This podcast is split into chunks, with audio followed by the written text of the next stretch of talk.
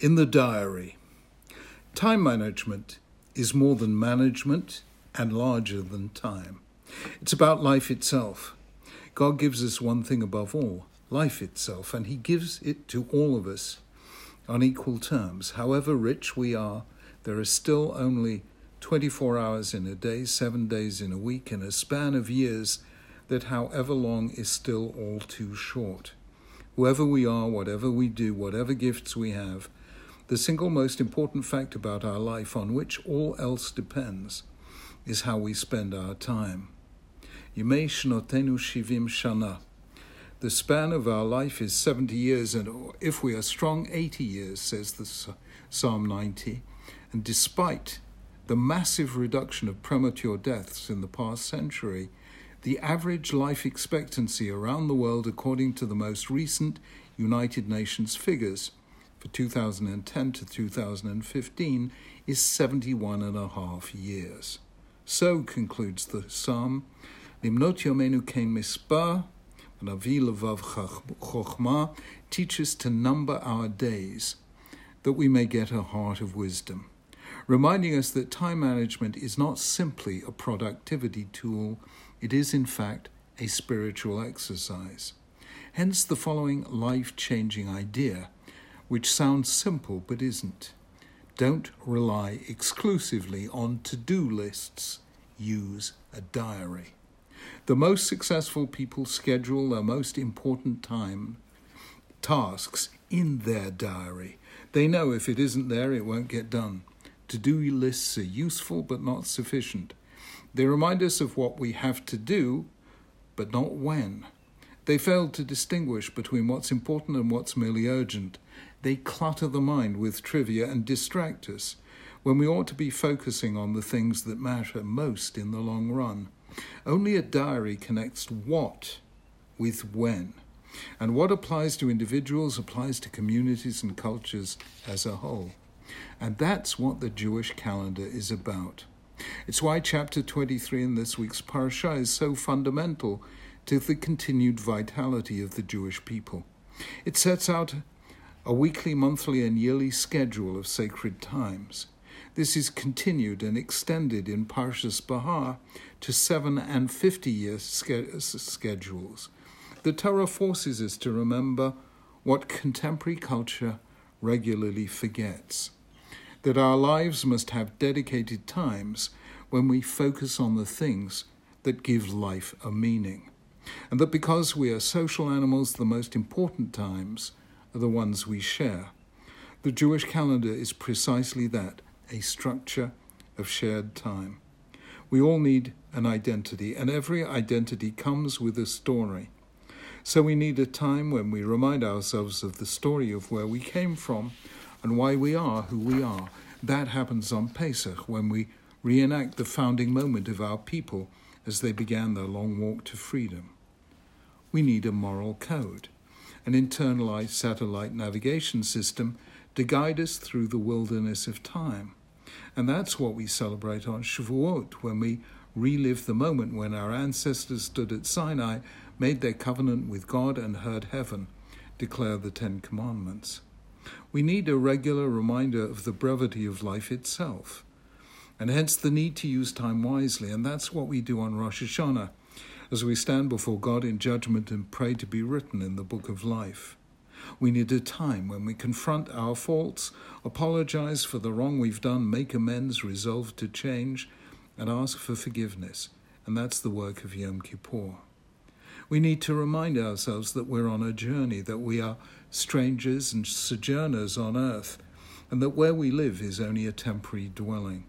That's what we experience on Sukkot. And we need from time to time to step back from the ceaseless pressures of work and find the rest in which we can celebrate our blessings, renew our relationships, and recover the full vigor of body and mind. And that is Shabbat. Doubtless most people, at least most reflective people, know that these things are important. But knowing is not enough. These are elements of a life that become real when we live them, not just when we know them.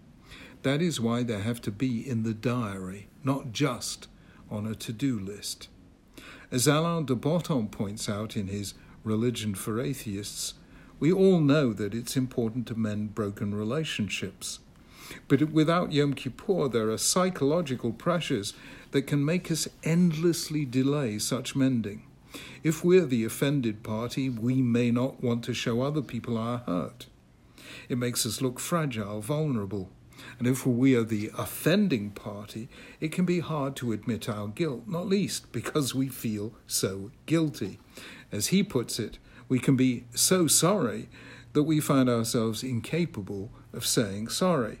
The fact that Yom Kippur exists means that there's a day in the diary on which we have to do the mending, and this is made easier by the knowledge that everyone else is doing so likewise.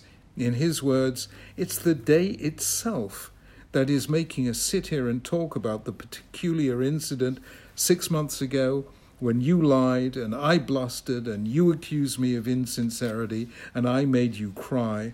An incident that neither of us can quite forget, but that we can't quite mention either, and which has sl- been slowly corroding the trust and love we once had for one another. It's the day that has given us the opportunity, indeed the responsibility, to stop talking of our usual business and to reopen a case we pretended to have put out of our minds.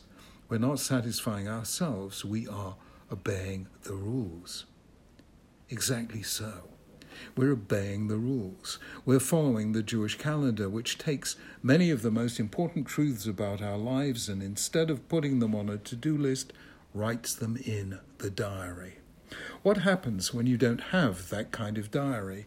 Contemporary Western secular society is a case study in the consequences.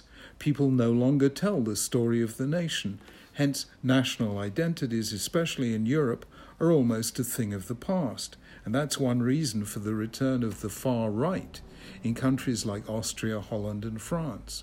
People no longer share a moral code, which is why students in universities speak, seek to ban speakers with whose views they disagree. When there's no shared code, there can be no reasoned argument, only the use of force. As for remembering the brevity of life, Roman Kazarnik, I'm sorry, I really can't pronounce his name, reminds us that modern society is geared to distract us from death. Advertising creates a world where everyone is forever young. We shunt the elderly away in hair care, care homes, out of sight and mind. Death has become, he says, a topic as taboo as sex was during the Victorian era.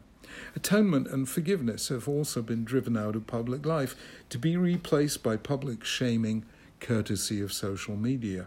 As for Shabbat, almost everywhere in the West, the day of rest has been replaced by the sacred day of shopping, and rest itself re- replaced by the relentless tyranny of smartphones. Fifty years ago, the most widespread prediction was that by now almost everything would have been automated. The work week would be down to twenty hours, and our biggest problem would be what to do with all our leisure. Instead, most people today find themselves working harder than ever with less and less time to pursue the things that make life meaningful. As Leon Kass recently put it, people still hope to find meaning in their lives, but they're increasingly confused about what a worthy life might look like and about how they might be able to live one. Hence the life-changing magic of the Jewish calendar. Philosophy seeks timeless truths. Judaism, by contrast, takes truths and translates them into time in the form of sacred shared moments when we experience the great truths by living them. So, whatever you want to achieve, write it in the diary or it will not happen. And live by the Jewish calendar if you want to experience, not just occasionally think about, the things that give life a meaning. Shabbat Shalom.